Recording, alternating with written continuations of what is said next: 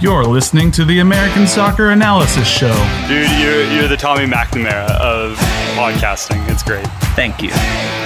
Wait, what? With your hosts, Ian Lamberson If you say one more bad thing about Mike Grella, I'm going to cut you. and Harrison Crow. Patrick Mullins is what happens when you least expect it. From the kick off to the shootout,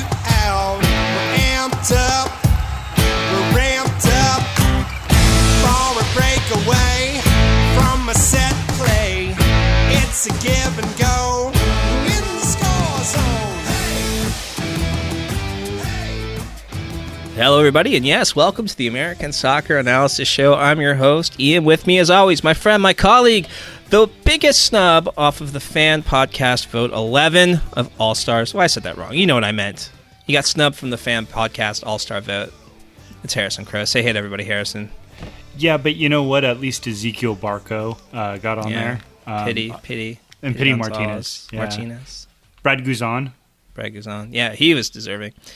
Um, what what happened there? That was a weird All Star vote. Well- we know now. We know now. So I didn't set my I didn't set my apps right. So I, I had everything scripted. Uh, Your bots get- just your bots fail. I, yeah, they- That's why Patrick Mullins didn't make it. That's exactly why Patrick Mullins right. We We're Uh, gonna look at that thing and see a forward line of Darren Mattocks, Patrick Mullins, Will Bruin. Do you do, can, you- can you imagine if Patrick Mullins made the All Star game? Like I would be be- pers- I would be personally investigated. Oh no, you would be the first person I would investigate for that. Absolutely, and and we did. We do know that shenanigans happen in this voting. We've seen it. We've uh, we've done research at the American uh, Institute of Soccer Analysis. We've discovered voting irregularities, voter fraud. well, let's not say. It's, I mean, it's not fraud. It is fraud Is it fraud? a bot. A bot is fraud How is it fraud? because it's not a person voting. But it's you voting, and you're just programming something to vote for you a lot of times. That's that feels like fraud to me. It feels at least dishonest, disingenuous. I'm Uh, gonna call I- it fraud. I think it's disingenuous to the process, but I don't think it's fraud. I think it's fraud. Well, y- I mean, Well, we'll have our lawyers look over that that's Um, fine. before we bring a. Uh, Hey, bring we a have a this. we have a lawyer. we have a couple lawyers. Yeah. Um, yeah, surprisingly, the Venn diagram of uh, analytics fans and lawyers uh, has a few crossovers. um, Sorry, Dave. Graham Zusi made the All Star team. Harrison, I like Graham Zusi. I like Graham Zusi too, but he's not an All Star. Well, That's the one I don't not- understand. maybe not this year. Well, that's But, what I it's mean, supposed to be. that's what the whole thing is. Yeah, yeah but uh, okay, so this it isn't never a lifetime achievement award. this is a 2019 All Star. Yeah, but that's all right. So I think we can agree on like all stars and goalkeepers. They don't ever get recognized the year that they actually uh, deserve it, and so I, like I'm kind of like so someone made someone made the argument that Stefan Frei should win goalkeeper of the year, not necessarily. Yes, No, no, not last year. Oh. This year. maybe. Well, right, but there's like there's no argument for anyone else right now. Like not really. There there's maybe one or two like Andre Blake maybe.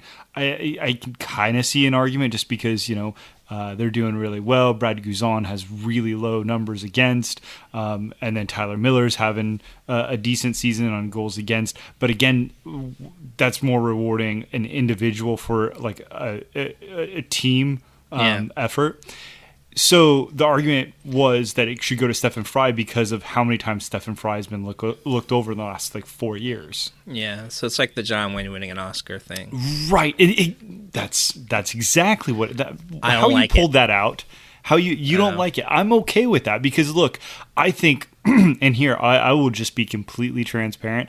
I think Nick Rimando should win goalkeeper of the year this year. I think you should just give as it a him. lifetime achievement. Why don't you? Yes. Like, Yes. okay, but hear me out. If It means give- nothing. if it means something to them, It if you wanna means give- nothing to no one because if it The did, then you wouldn't. it does. It does. It absolutely does. Are you kidding me? Of course they want to win that. You don't think? Oh, it means yeah, something? no, I you don't think- think I Stefan think- Frei was upset last year. Oh, he, he, was got completely he, snubbed. He was peeved. He was peeved. Like he, he went on a couple different rants on a He- couple different. Like I'm surprised he, didn't get fined. He had, he had one. T- he had one tweet. He had a tweet, but he also had a couple of uh, uh, he had stuff after one game and then at a practice as well. So like Well, uh, listen. he definitely had some, He had and, was he had it coming. Like It it was was, totally was. He was it was justified. Um, but yeah, absolutely. So the guy was amazing last year and was by far and away the best keeper. Like there, there is no Wasn't metric you can't. Wasn't even close. Yeah, there's no metric you could provide. That being said, I'm totally okay with giving the award as a lifetime achievement award to someone that should have won it a, at least three times. Nick Rimando Well, let's just have have a lifetime achievement award. Let's just do one of those every year. Just be like, and here's a lifetime achievement goalkeeping award, just for like general good goalkeeping over the course of a long time. I think they should rename the goalkeeper of the year award after Nick Rimando, even though he's never won it. I think they should rename it after uh, Frank Rost. All right, Whatever. let's get into We don't. This isn't last MLS week, 1.0. Last, last week, we talked about Western Conference narratives. We went through the teams. We talked about what people were thinking preseason. We did a midseason check. This week, we're going to do the Eastern Conference. Um, it's been an exciting week. Soccer. The United States men's national team is conquering the world slowly but surely, one tiny nation at a time. Uh, the U.S. women's national team continues to dominate. Exciting time for American soccer. Uh, but we're going to talk about MLS and none of those interesting things. the thing that nobody is thinking about this week, that's what we're going to cover. Um, so let us start at the bottom of the East. And hold on, let me pull Got to hit that market share. FC Cincinnati. I don't know why I sang that. I've never sang anything on this show before. You, that's well, like you do sometimes in our pregame. Like you, Yeah, you I you do a little. Pre, you don't hear that. I do like a little. Uh, it's showtime. All right, uh, FC Cincinnati. Uh, preseason narrative on these guys was pretty pretty negative. This was going to be the worst team in the league. Uh, they had a bunch of USL players. They had a bunch of defensive midfielders. Uh, Fanendo Adi was not going to uh, thrive without any kind of creative presence around him. Um, yeah, eh, they would be the worst team in the league. Uh, mid-season narrative, I think. Yeah, more or less, that's kind of what's happened. Uh, this is, uh, you know, you can make an argument that that, that Colorado is a, a less interesting team, uh, but FC Cincinnati has been very, very poor. Um, less than a point per game averaged. Um, you know, the one thing we thought, I think, Harrison, was that their defense would be okay, and it Yeah. has not been good.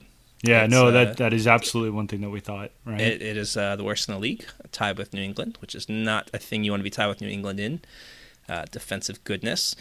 Um, their expected points are 0.98, so I mean, like it's not like they're super, you know, unlucky or anything like that. They had some really bright results at the beginning of the year. Gave me some hope that maybe they could be a decent mid-ish table Eastern Conference team.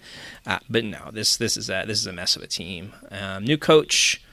Um, so, you know, I, I think this season's probably a wash. I think it's pretty safe to say. Uh, welcome to MLS Cincinnati. It's it's gonna it's only gonna get better from here.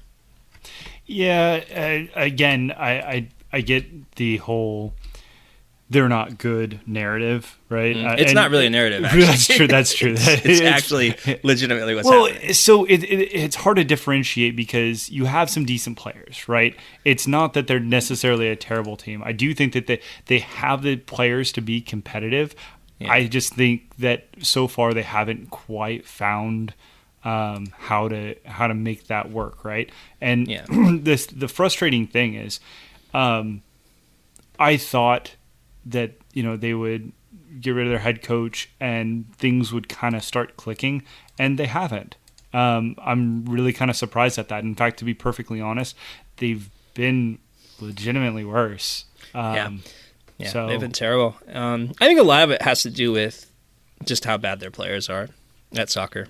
If I'm being honest, I, I think they have a couple of okay players, but I don't. I don't think they have any. I think I. I think Greg Garza being injured for a lot of the early season hasn't Yeah. helped. Um, I, I think that they have a fine keeper. I think Kendall Waston in the middle is fine. Sure, Greg sure. Garza out there. Uh, Alvas Powell we knew was a defensive liability, but you know he hasn't got a lot of time out there. Um, they yeah, had it- a good player that they they brought in on loan, and then and then they didn't play him. didn't play him, and now he's leaving to Right. go back to the Champions League. The which real is Champions League. Yeah, literally the I- the Champions I don't- League. I don't know. That that's the that's been one of the weirdest things, right? I thought that um, And may- maybe he came in and he was above it, and he was just like, "Nah, no, this is not what I wanted." We don't know. We don't know the story. We don't know how much of a of a, of a prima donna uh, uh, Saief is. Yeah, that's that's true. Uh, that being said, I mean, most guys that come in here are, I mean, especially coming from his pedigree, he was brought in to be kind of the crown jewel of this, right? Yeah, I think he was And the supposed to be the best player on that team. It, well, I mean, he got less. He got barely 500 minutes, and it's and it's not like he struggled in those 500 minutes. I mean, he No, had he a goal and two assists in those 500 minutes. Yeah. He did it fairly well for a team that was just anemic uh, on the attack. nothing around him. Yeah. Yeah, and they offered. You're right. So I think I, don't. probably. I think he's probably happier. Yeah, that's that's probably true, like to a degree. Yeah. But at the same time, I mean, it just best for everybody. I, I don't I, I don't understand. They have I really do think they have a lot of really talented guys. I mean, you look at Allan Cruz for instance. Um, Allan Cruz is right now with Costa Rica's national team. I mean, he you got Kekuta Manneh who yeah He's not has- at all talented. He's got see again. He's fast. He he he has attributes, and you can He apply this attribute. right. That's he has literally one attribute, and he's not even that great at it. So I Yeah. think that they have they have players on here that they could have.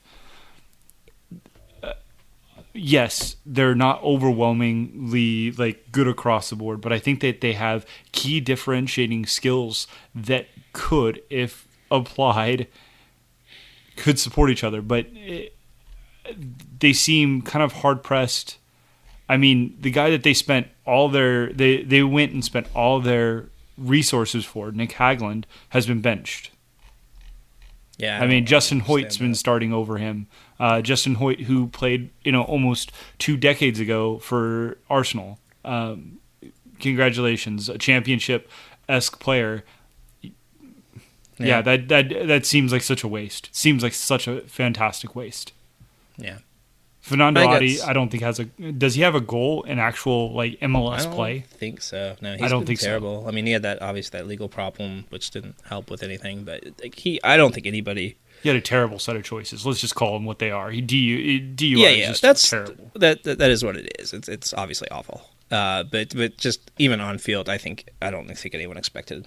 I, I I thought he would struggle in this environment, and he has he has struggled in this environment. So Darren Mattocks has two goals and two assists in 700 minutes. hey, man, Darren It's, Mattocks, it's it's not bad. MLS All Star.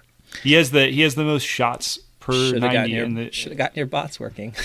know. Could have recognized. See, this. and, and I, this is just what I'm talking about, dude. They could go to a 4-4-2, clog that middle, and just play counterattacking ball all the day long. But no, they they want to try to be, you know, they want to be some stylish. They they want to play a, a style of soccer which their roster doesn't support. yeah, I, I don't get that. you know Why- what? You had all offseason to to make your team something that you want it to be. You build it a certain way and then don't play to that. Yeah, Okay. This is this this is what you get. I think that we've talked more about Cincinnati than than they deserve. Than anyone wanted to hear. Like even All right, people at Cincinnati didn't want to hear this much. All right, our other favorite team in Major League Soccer uh, is next New England Revolution. I think everyone thought that they would have it be bad because they uh, they they're usually bad, and they had Brad Friedel as their coach still. Um, and more or less, they've they've lived up to that. It's they have a couple of bright spots here and there. I, I think you know, uh, Carlos Gil's been very good. That's about it. That's the bright spots. Um, but it's a new day. It's a new day in New England Revolution land. Uh, we've got Bruce Arena in charge of everything now, which I don't know. They've been okay. I mean, since he came on, it's been better. I mean, Um, I don't think this team will be this bad next year. I guess I'd say that. But but for this year, I think that we're that it's a little late. I think they left it a little late to, to, to make that change as, as quickly as they did. It was still too late. Well, they're not that far back out. I mean, I, anything's possible. no, it's possible. I mean, honestly, I mean, they're only three points behind like Toronto. Like that's not. I, I think you're pressing on that one. I, I think Toronto is going to, especially with getting Omar Gonzalez, but we'll get to Toronto in a little bit, right?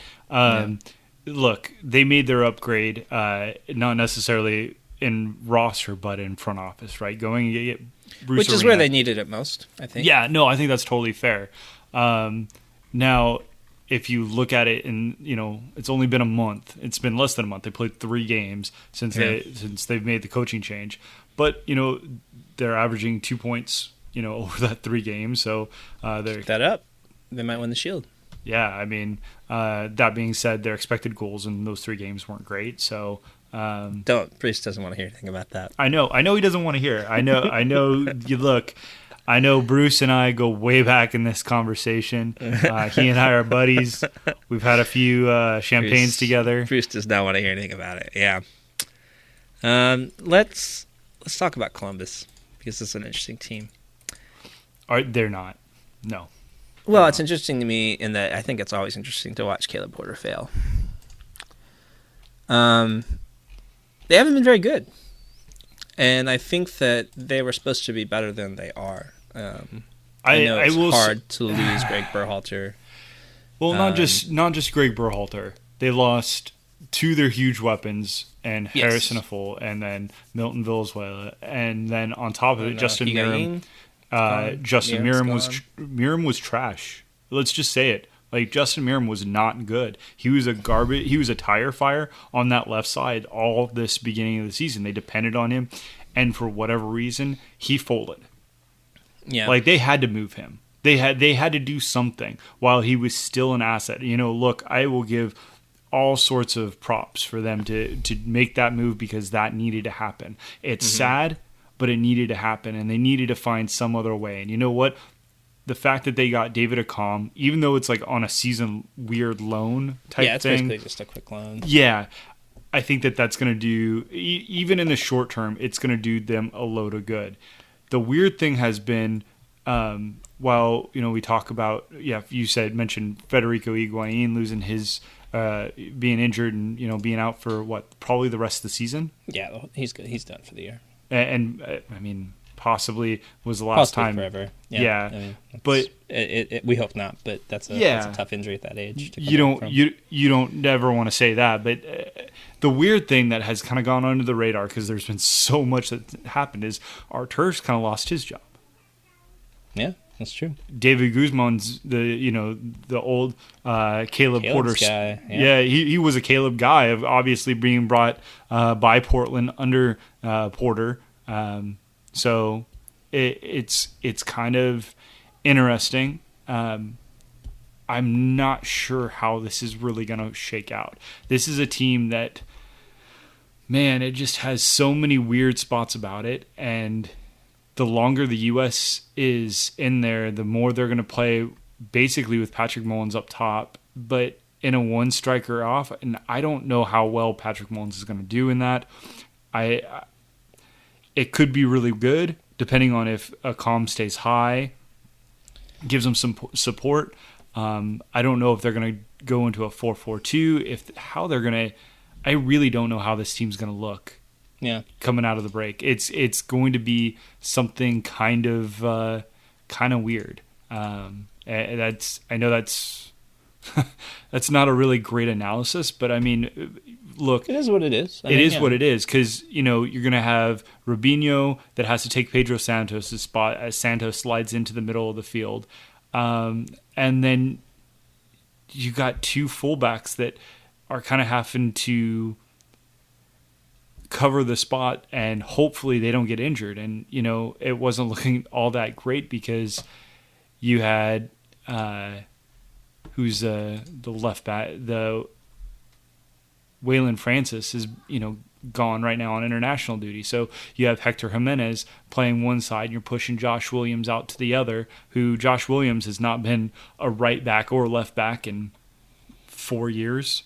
So I mean, it's this team is you're having to replace Zach Steffen. Uh, this team is kind of in shambles, and you know it. it it's kind of a lot that Porter is going to have to figure out to get this team to a place that it could possibly be a a, a, cont- a playoff contender. And I, I honestly, right now, I can't envision that. Um, yeah, it's it looks like it's a rebuilding year more so than anyone even expected, which is Well, the- unfortunate. Yeah, the the tough part about it being a rebuilding year is it's not like they have. I guess they have a couple kids what uh, who went off to uh, Kita played at the World Cup, so they're going to get him back and they're going to be able to play him. But it's not like they have young guys that they're going to have they're going to give minutes to, or at least I don't think so. Maybe Yeah. that's something that uh, I'm missing, but uh, overall it kind of stinks because it's not like something that they can experiment a lot a lot with. Right? They're going to have to rebuild a little bit on the fly, and uh, I don't know if that's really going to be. Yeah, I don't know if that's going to be possible this year. They Yeah. they might have to take this year and next. Yeah. So, I have an entry for surprising surprise team of the season for me, Oh, oh, okay. and it's a team that I am well known for being a detractor of. Uh, but Orlando City. Oh, I thought you were going to say Atlanta. No, no, they have not surprised anybody. Um, Orlando City. Can I tell you something interesting about Orlando City here? Sure. If I were to say to you, here's a trivia question Who has the third best expected goals allowed per game in the whole league? Say Chicago Fire. It's Orlando. Oh, okay. This was a team that was so awful last year defensively. Historically awful. Terrible. This year, they're good. Now, the actual amount of goals they're giving up is not not great, and uh, they're certainly uh, underperforming. You know what their underlying numbers show. Uh, but if I'm an Orlando fan, I'm pretty pleased with how things have gone so far this year. You know, I mean, like Nani's been great. Uh, Janssen's been good uh, back there. I think all the things they did to the back line were upgrades. Uh, Brian Rowe's been fine. Um, you know, I, I, I think that th- they still have a lot to, to do to, to catch up. Um, but but like the underlying numbers are really good on this team. Yeah, I I don't. I think that this is something to where they they they are doing some positive things, right? I don't want to be like Debbie Downer. I think their reliance upon Nani is scary. Um, I feel like that's like Well, we could say that about a lot of teams on this list, including going up this the standings. Mm, we'll get there. Um, focus. I I feel like Orlando is is much more shambolic uh, than than that because and and this is unfortunately the situation, right? Their defense is still not that great. Like I, I, I get it, I get it. Their their defense, their expected goals against is. Try not to belch into the microphone. Um, is is pretty good, right? Um, and their Yeah, overall It's very expected good. but here's I, I mean it's built on a couple of things that will johnson uh yeah like Ro- Oriol Rosell uh is interesting and when he's healthy he can sometimes be a difference maker christina uh christian Hit- Tinga uh, is interesting also can maybe be a difference maker when he gets on the field. They're really, really relying upon Will Johnson. And that's just, he 32 year old Will Johnson. Okay. Yeah. I mean, okay. I look, okay. You, you know what you do like this is that is the pinnacle of a Florida team right there. That right there is like What? that uh, it is. It is. It is a pinnacle of a Florida like Florida man. He He's is Florida Canadian? man. I know, I know he's Canadian. I know. I know. I know. But he is Florida. Like he represents. He is Orlando. Look, I'm really happy. Like Ruan, they got a they got a great right back. Really happy for them. I think he's going to be somebody that not just uh, in the short term is going to be big for them, but somebody that could also perhaps uh, be sold on in the future and help generate revenue for that for that club. Not that necessarily they need revenue, but it helps to create allocation, right? Um, it's good to see, uh, and it's either Janssen or uh, Jansen. I, I I don't Robin Jansen. Um, Yeah, I think it's Janssen. I, I is he? Uh, it- Yeah, it- I think it's Janssen. Swedish, so makes sense. He's been solid. He really has. He's come out of kind of nowhere to me. Um, he flew under my radar. So, and then you throw the pinnacle on the top is been Chris Mueller, uh, who's just again been really, really good. He's only 22. He's only 22. When we talk about guys uh, that can be difference makers in this league, that are young, he's not someone that ever comes to the top of our heads, but maybe he should because he's consistently been a difference maker when he gets out there. He's great in the high press. He's solid at creating shots and creating space and he, his tenacity on the ball. He doesn't get he has that um that same type of ruggedness. I don't know. I think that a lot of this is built around Nani and the fact that Nani's gotten kind of lucky with a few of his sit- situation. But I see the support finally kind of being there. Like Chris Mueller's been there a couple years, but I, I see some some pieces finally starting to come together. Okay. I, I, I So- don't know if this, this is something Okay. though that they that they're going to be able to string right. along for the long gonna- haul. Okay.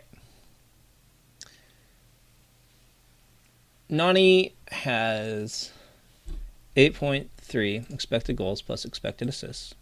Really good, really solid season. He has 6.1 expected goals, 2.2 expected assists. He's a little bit, just a little bit over his XG. I mean, I, I don't see this. Dwyer has 7 XG plus XA. Mueller, 4.2. Dwyer's Tischer- having an underrated, a completely very quiet Okay. season. Well, he's also doing good then. It, so they're relying on two players. Okay, but here's the deal. You, you you're quoting numbers, and I'm going to tell you again. What is Nani's open play numbers? They're they're they're not great there, buddy. Point thirty five expected goals plus expected assists per ninety six. I mean, look, he's definitely got to step up to the penalty. And look just because i know sometimes we sit on here on this on this podcast and we kind of poo poo penalties sometimes. You, if you earn a penalty and, and that's what it kind of comes down to if the referee's going to re- re- award one for your team look you take it and I, i'm in no way implying that him scoring goals from the penalty spot or from anywhere is a negative but if we're talking about open play numbers, I think that we're we're mistaking those those goals as a false uh, sense of security with his ability to change games. He's averaging less than two shots a game from open play. Look, he he's definitely doing some things from the creativity side with point four, uh, 14 expected assists. He's been com- he's combined well a couple times with Dom Dwyer. But we have these really po- overwhelmingly positive moments of Nani that are kind of fool's gold right now. And I'm not saying Orlando can't get in the playoffs. I'm saying that they have a really nice structure and I think that they're over reliant on Nani to get to the playoffs right now. I think give them a year, they're going to be really good. Especially, especially with figuring out what they're going to do with uh, Josué Colmán, who we haven't talked about, and the fact that they've finally parted ways with him, which is sad. But at least it's going to open up some next year. It'll open up some cap space for them to go and do something with it. Yeah. All right. Uh, Toronto FC. Um, yeah, kind of a disappointing year last year. Uh, some big changes afoot this year. Um, but for the most part, uh, things seem to be looking up. Uh, certainly, Altidore staying healthy will will, will help with that. Um, but I think this is probably about where I expected and where I think most people probably expected them to be. Yeah, I mean, Pozuelo totally helped out, but I think he's kind of come down, back down to earth. We'll see uh, how Altidore looks after the, you know, after uh, Gold Cup, and then uh, same with Osorio. Uh, it should be interesting. It'll be interesting to see if they end up adding a DP winger because they keep talking about that. I feel like they've been talking about that for a year, but um, yeah, we'll see where that ends up. I think that they need one more piece if they're going to really compete and, um, for MLS Cup, especially if they're going to have to go on the road because they don't get a top three seed. So we'll see. We'll see what happens. Yeah, uh, Omar Gonzalez will help with with that defense, tighten that up a little bit, which has been You, you know what? For all the things about Omar Gonzalez, he's been pretty consistent with staying on the field. At least, if, if from my memory, maybe somebody, maybe some LA Galaxy fan will send me some sort of hate mail, or you know, uh, we'll get stuff in that that'll send me a DM and be like, "You're Yeah. totally wrong." But I feel like Omar Gonzalez has been pretty steady, and for a team that has struggled with injuries, especially on the back line, that's kind of a huge get is to find a, a good defensive player who's also uh, consistent at least from health standpoint. yeah. Uh, oh, we skipped uh, Chicago. We did. talk about the Chicago. I was Fire. gonna I was gonna send you a DM. yeah, uh, Chicago uh, has been quietly excellent. Second best expected goal differential in MLS right now.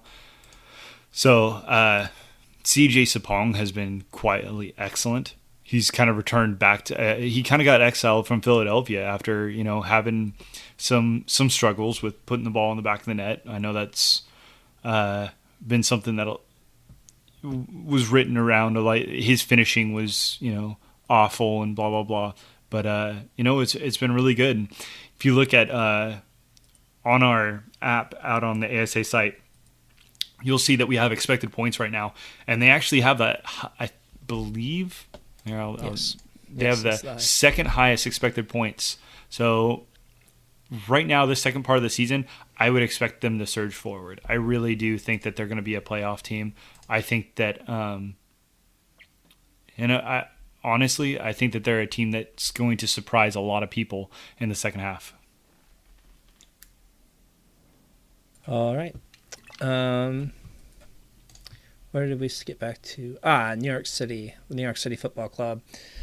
Um, certainly uh, fizzled out a bit last year. I think there was a lot of talk this year about, um, you know, the post David Villa era and um, his uh, his Dome Torrent. Like, is he actually, you know? What do you think of Do- Dome? team? What do you think? What do you think of, of the narrative that surrounds him? I, I think there's some truth to it and some some overreaction to it. I, I think he's mostly been fine. I, I, I think that you know the roster wasn't really well built at the start of the year. I think they very clearly lacked a number nine and uh, had moved their best pieces to places where they weren't as effective as a result of that. And I think that uh, Héber coming in has uh, really kind of um, solidified uh, the team a bit more, and I would expect them to uh, to, to, to to do well in the second half of the season, assuming everybody stays healthy. Yeah, it seems like for the first time that Dome's really had a number nine, right? Like you talked about Villa leaving, but even before then, he really struggled with his health at the Yeah. end of last season, and it feels like uh, that was kind of uh, detrimental to you know any team, any person coming on to t- manage a team to lose your number nine. Uh, that seems like that would be a frustration, uh, and and you know. It, even though there are definitely probably some signals in there with you know tinkering and everything i think that kind of it, it all starts right there it's all the crux of having to move around and and deal with the fact that they've really not had a backup for david v and i don't really think they have a suitable backup now um, yeah it, it'll be kind of interesting to see uh, what's happened but uh, you know you're right Héber has been so good He's he really is so very skillful. He's probably one of the underrated number nines right now in the league. Uh, he's been fan- fantastic early on. Yeah. Uh, things are maybe not so, not as rosy uh, for the the crosstown rivals. Um, I think that there were a lot of high expectations for New York Red Bulls this year. I think the one question mark we had uh, was Bradley Wright-Phillips. Uh, you know, as we will continue to have each year. Um, and I think right now people are disappointed. I think the the fans are a little disappointed. Um, I certainly see. Um, they don't seem to have that same sort of spark they had last year. Uh, they seem to play a little more slowly. Um, I, I, think there's some good things. Um, I'm surprised that Kaku's still around. For sure. um, Brian White's been very good. That's always something they're very good at. Is finding kids to kind of fill in. Uh, I was sad to see Florian Valot get injured again. Um, so, yeah, it, it um, it, you know, coping with the loss of Tyler Adams is obviously going to hurt any team. Um, and you know, really the first season, you know, where it's been all Chris Armas and not Jesse Marsch. I mean, that was such a key part of that identity as well. So I, I guess maybe we were a little too optimistic about them, but um, certainly I think there's some there's some room for improvement here going forward in the second half. Yeah, there's a lot of room, and, and you're absolutely right. Like any team that loses Tyler Adams, I think everybody, inclu- myself included, um, really didn't quite understand the gravitas of losing Tyler Adams and, and what an amazing player he's turned into in a very short amount of time. And, you know, I think some people that will be listening would be kind of point to the fact that, you know, they've actually had a pretty good form over the last two months. I mean, they've only dropped two games since uh, the end of April. And overall, they've been on a pretty good winning streak. And not just that, they've managed to pull attackers kind of out of their rear end with Tom Barlow, and then you know um, uh, they haven't yeah. really played yeah. Mathias oh, Jorgensen, yeah. but um, you know they they've been able to to just make things work. You know, Brian White came out of I don't want to say came out of nowhere. I mean, he played a little bit last year, but um, these guys have kind of just been found opportunities, and it, it seems very Red Bullish. Um, and I say Red Bullish because you know we talked about it last year. They've kind of broken our metrics to an to an extent because we kind of see players. Uh, and teams play a specific way, so we're used to looking at numbers and data from a very specific um, lens and they very much don't play that way. They play very chaotic, and and and overall, they our metrics don't necessarily like them. They still don't like them. That being said, um, it'll be kind of interesting to see going forward whether or not they're going to be able to a up their chances and then b start mitigating because for this this New York Red Bulls defense, despite having some really talented defenders on their team, they've just they've seeded a lot of chances early on this this first half of the year, and that's going to be really the. I think the goals are going to come it's whether or not they can they can kind of stop the bleeding, right? Yes. Yeah, I agree. Uh, they're they're at, at one point five points per game, which is I think it's fair. It's average. I mean, it's the definition of average. I think. well, I mean, it, that's a that is a point per game that's going to get you into the playoffs. Yeah, which is enough in the East, and I don't think that this team is going to miss the playoffs. I, you know, I, I just think compared to last season, and you know when we usually see them challenging for a supporter shield, that that doesn't look to be in the cards so much this year. But you know things happen. All right, um, my favorite team, Atlanta United FC, started off the season um, gloriously bad. We said that. Um, I mean, I think before the season we said that there was a chance that could happen. That they would they would start slow. That it would take some time to get for De Boer to kind of stamp his identity on the team, that it would um, maybe be a betting in period for for Pity Martinez, that that um, Josef Martinez probably wouldn't score a thousand goals. They're just haters, right? Yeah, we were just haters. Um, and then they started off slow, and we we laughed at them as we should, and then um, you know, but we said that they'll they'll be fine, and they're fine. Uh, they've won a, a, lot of games uh, lately. Uh, Martinez is back up to 10 goals already, so probably not going to hit the heights he did last year, but but still a very solid return for an MLS striker. Um, I think Pity is better than uh, most people, including Atlanta fans, give them credit for. Uh, you know, and I, I think that they're a different team. They're still very good. They're just good in a different way. They're they're more. I I don't think they're going to blow teams out very much like they did last year, but I also don't think they're going to. I think they're going to be harder to beat, despite that. Yeah, I think that more uh, defensively sturdy, uh, and Yeah. not just that. Uh, they're.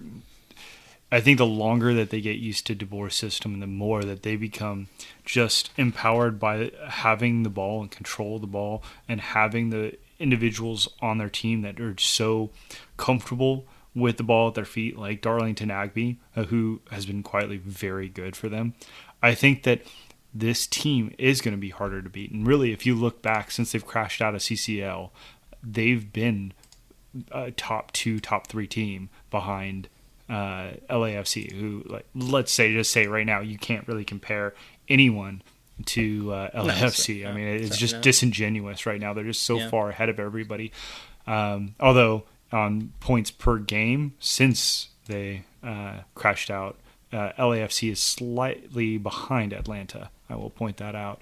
Yeah. Uh, but I mean, if you look on expected points, right? Atlanta's number two. If you look on an expected goal differential, uh, they're number three.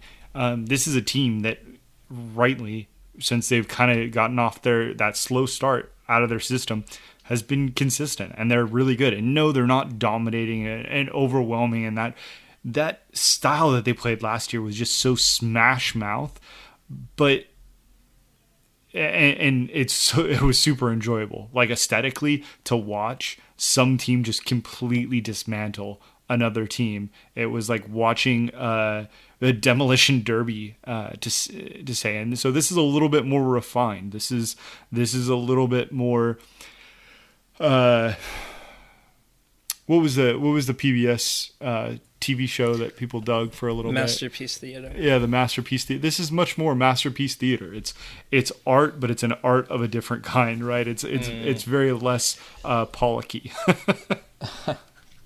Yeah. Um, Atlanta's going to be fine.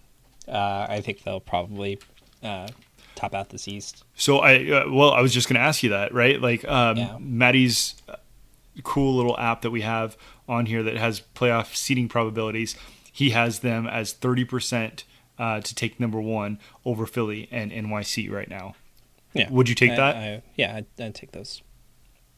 interesting Uh, if there's if there's one thing I can count on, it's it's Atlanta being good. Um, yeah. So uh, again, it, it was a slow start. It, it tested the patience of, of many an Atlanta fan. We we enjoyed their tweets, uh, despair at having five bad games. Uh, but but they're back. Atlanta's back, baby. Yeah, there we go. That'll be great. i really wanted to quote like britney spears there but i won't No, it's not. Uh, DC United. Uh, I think that we had uh, a lot of a lot of positive thoughts about this team towards the end of last season, and I, I think that uh, it was very understandable to be optimistic about them uh, this season. And I think, for the most part, they have delivered. I, I don't really see like a lot of uh, differentiation. This is more or less where I expected them to be. I didn't expect the teams that are around them to be in the order that they are, but, but this is this is kind of where I expected them to be at this point in the year. Um, yeah. So I will say I they started off really strong, and I I kind of I was a little surprised at where they were at um, halfway through April because there's a part of me that feels like that whole second half season where they had that just an enormous amount of games at home. They had Rooney largely uh, not travel, nicely tucked in. Yeah, new stadium. And so, you know, I kind of waited for that bottom to fall out. In the first four games, I mean, they're really strong. And, you know, then they struggle a little bit. You know, they lost out to LAFC in just uh, a weird fashion. That 4 nothing loss to LAFC was so weird. And then they followed it up with the draw to Montreal. They barely got out of Colorado. And then they lost to NYC. And, it, you know, ever since that, you kind of see this. They've not been as dominant and really honestly if you take it back to um, may 3rd so a little over a month ago um, they have the worst expected goal differential in mls through se- in seven games Um, that's not to say they're the worst MLS team, but I think that it, it really kind of it, it exposes them a little bit more in the sense that they're going to struggle. They're going to have games where you know Luciano Acosta can't take over and Rooney can't uh, deliver these these one-off miracles, and their defense is probably a little overrated. Um, I like Steve Birnbaum a lot. I love Bill Hamid, but those two guys can't do everything. And with you know that defensive line was really well rebuilt, and then they got hit by that injury bug again, as DC United seems to consistently do. Um, so it'll be really interesting to see how they can get through this over the stretch of the games. I totally think they will be a playoff team. I don't know if they're going to have a top three seed. I I legitimately am not sure. Um, Yeah. That's fair. That's fair. I think it's more likely that they finish in in a four, five, six, and that's where our that's really where our model likes them best. So Yeah. I, I think that's probably where they'll end up. Um, I think the fact that they had Rooney and the fact that we had this huge narrative about them for half a season, people will overestimate them, and they'll you know they'll be that quote unquote sleeping lion in the East. Um, but uh, largely, I, I, I don't think that they're going to be very difficult to beat on the road. I like Junior Moreno a lot. I think that was a good signing. Um, yeah. What do you think of Ru- Russell Canouse? I, I feel like you're either completely over the moon for Russell Canouse, or uh, completely ambivalent towards Russell. Uh, uh, yeah. Canouse. Um, you don't think you don't think it's like a sh- uh, shame that uh, like it's it's a sham that the U.S. men's national team isn't using him. No, no, I, but I, I think he's good. I think he's on the. I think he's on that fringe level of, of a USMNT player, um, which is where he should be. Um, but at some point, I'd like to see him get a look. You know, just as we. Well, he does get lots going of looks uh, with his you know his new real estate license, but Yeah, aside from that's that, true. I was excited about that for him. Uh, okay, uh, next team we have is the team I still don't understand. Uh, the Montreal Impact, who are in second place in the East, and uh, won eight games this year. They have a negative seven goal differential. I I don't get this team at all. Um, they haven't had Piatti basically the whole year. I don't understand this team, Harrison. I have nothing to say except that I don't know what will happen to Montreal on any given day, um, or any given week, or at the end of the year. I just don't know. See, what's really crazy about them is that they their defense isn't bad. It's not great, but it's not bad. It's like it, it toes that line to being almost above average. But it has terrible games, like Ro- oh, horrible. yeah, games. absolutely. To where they just completely break down. Yeah, And then their attack is not good. It's not terrible, yeah. but it borderlines on that we're almost we're almost below average. Yeah. Uh, it- actually, it's it's it's kind of sitting right about below average. So it's somewhere between that below average but not terrible type realm, and it feels a whole lot like they've just absolutely dug into this. We're not going to be terrible during the these these moments and those moments are exactly the moments they've needed to win one nothing games Yeah. and somehow they've managed to do that and Yeah. not only that their expected points is actually kind of respectable at 1.37 um Yeah, yeah. Like I said I don't understand this team. Um, I think they're going to be. I don't think they're going to finish third uh, or second, uh, but I think they'll be in the playoffs. I think they'll they'll will their way there. Um, I think Piatti coming back is going to make them better, as it, as it obviously will. Um, not even sure when that's supposed to be. Hopefully soon. Um, but generally speaking, uh, Montreal are just my delightful wild card team every year. Who even knows what's going on with Montreal? Uh, probably my favorite story of this year is uh, the Philadelphia Union, which was, um, I think, a team that you really liked a lot last year. yeah That you expressed a lot of dismay about in the preseason this year, about the direction you, they were going. Um, that I think we both expected to struggle. And here they sit atop the Eastern Conference. Um, Oh, press pause on that, baby. First three games, they did struggle. sure. Um, but they've they've gotten it together. they've made some very good signings. Um, it is an interesting thing. I don't see a lot of signs that this team won't be uh, in the. I don't think they're going to win win out the the conference. I, I think Atlanta will eventually pass them, um, but I don't see any reason why they couldn't be second or third. Uh, yeah, no. It, right now, I think that it's a three dog race. I think Atlanta, Philadelphia, NYC. Uh, If NYC can continue being what they are, they very well could slide into that second. I think I would be shocked to see Philadelphia not have home field advantage, though. I think home field advantage should absolutely be the goal for this Philadelphia team. And the the funny thing is, is they're kind of they're not pressing as much as they they make it out to be. Like they they're pressing in certain spots. They're picking and choosing when to press, and they're doing so. It's such a um, a really it, it, it's strong choices. It, it's it's strong choices. They have a set of guys that are making good decisions on a consistent basis, and then on top of that, those good decisions as an underpinning are leading to turnovers and they're turning those turnovers regularly into shot opportunities. And uh, by huge volumes this team is just yeah they're, they're, they're just a really good team. I mean there's there's not much that they don't do well but right now that attack is is absolutely brutal.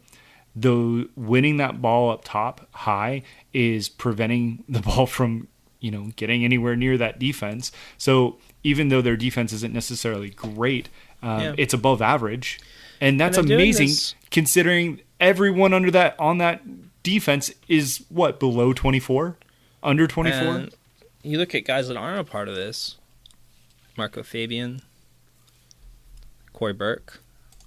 I mean, these were two kind of guys that were, were big, you know, penciled in as big contributors for them. Haven't been available. Instead, you've got guys like Monteiro. Um, Sergio Santos is interesting. Uh, you know, Fafa Picault. Is, uh, yeah, it's just a very well rounded team. It's a very balanced team. There's not one player that is the fulcrum of all of this. Um, so I think it's going to be a difficult uh, house of cards to topple. Um, so I don't really have much else to say. Maybe maybe I'll get a blurb from the Philadelphia Union Twitter page this time. The No, Philadelphia Union in 2019 are great.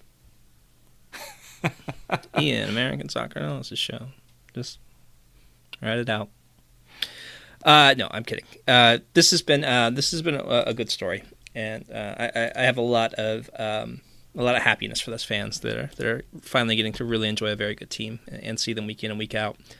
Um, and it's built well for the future too. Uh, if they can manage to to to not uh, collapse at all this year, I mean, I think they've got a platform to really go on to be a, a contender in the East for a few years. Yeah, no, I think their I think their window is just now really opening, and I think they are going to be one of those teams that very quietly is going to, regardless of who's up top and who's um, you know the Toronto's, the Atlantas, the NYCFC. I think they're a team that's going to consistently. Um, over I say overperform as if it's a as if it's a negative thing they're going to go head to head with those teams because their youth core is just so dynamic and so good and then they're coupling that with smart signings look Marco Fabian yeah he might not have really worked out Brenden Aaronson's outperforming him the young player out of their homegrown pro, uh, program which is great. that's great. But Marco Fabian, they, it's not like they paid a bundle. They Yeah. made him what a TAM player. He might be a DP Yeah. for a year, and then you move It's on. all good. That it, it was a it's a smart signing, and it's smart signings like that that if they can continue doing stuff like that and take you know um, low risk, high reward opportunities on players, they're going to consistently be really good. And I think honestly, I think Marco Fabian getting injured helped Philadelphia be a better team. That's a good take. I like that one. Um, all right, everybody. Thank you uh, so much for listening. That was our Eastern Conference preview. Uh, we'll be back not next week, but the week following uh, to uh, hopefully talk about a great U.S. men's national team Gold Cup and how Greg Berhalter solved it and we're ready to take on the world. But maybe we'll talk about the opposite of that. But let's hope for the good thing. Um, thank you as always to my friend uh, and co-host Harrison Crow. You can find him on Twitter at Harrison underscore Crow. Uh, you can find me on Twitter at a handle for Ian. You can follow American Soccer Analysis at Analysis Evolved, and please visit the website www.americansocceranalysis.com. Check it out. Uh, interactive table up, expected points, um, some win probability stuff going up there, playoff model, basically everything you need. It's all right there. Um, and we, we, really, really appreciate you visiting. Uh, and uh, thank you uh, so much for listening. Enjoy uh, your next couple of weeks. Uh, we'll be back soon. Until then, enjoy the soccer. Morning terrors and my nights of dread. Morning terrors, nights of dread. I saw my soul stapled to my bed. She saw her soul stapled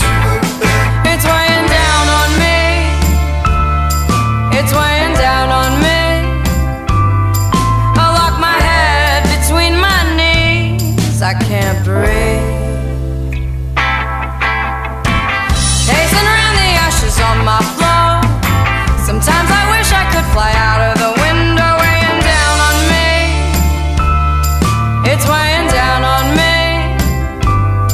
A cold sweat through my arteries. I can't breathe. No one gets it easy. She wants it easy. No one gets it easy. She wants it easy. I need a 60 foot yacht, some trust fund kids, of a woman in a white bikini, prescription drugs, prescription love, and the miracle to clean up all my dirty martinis.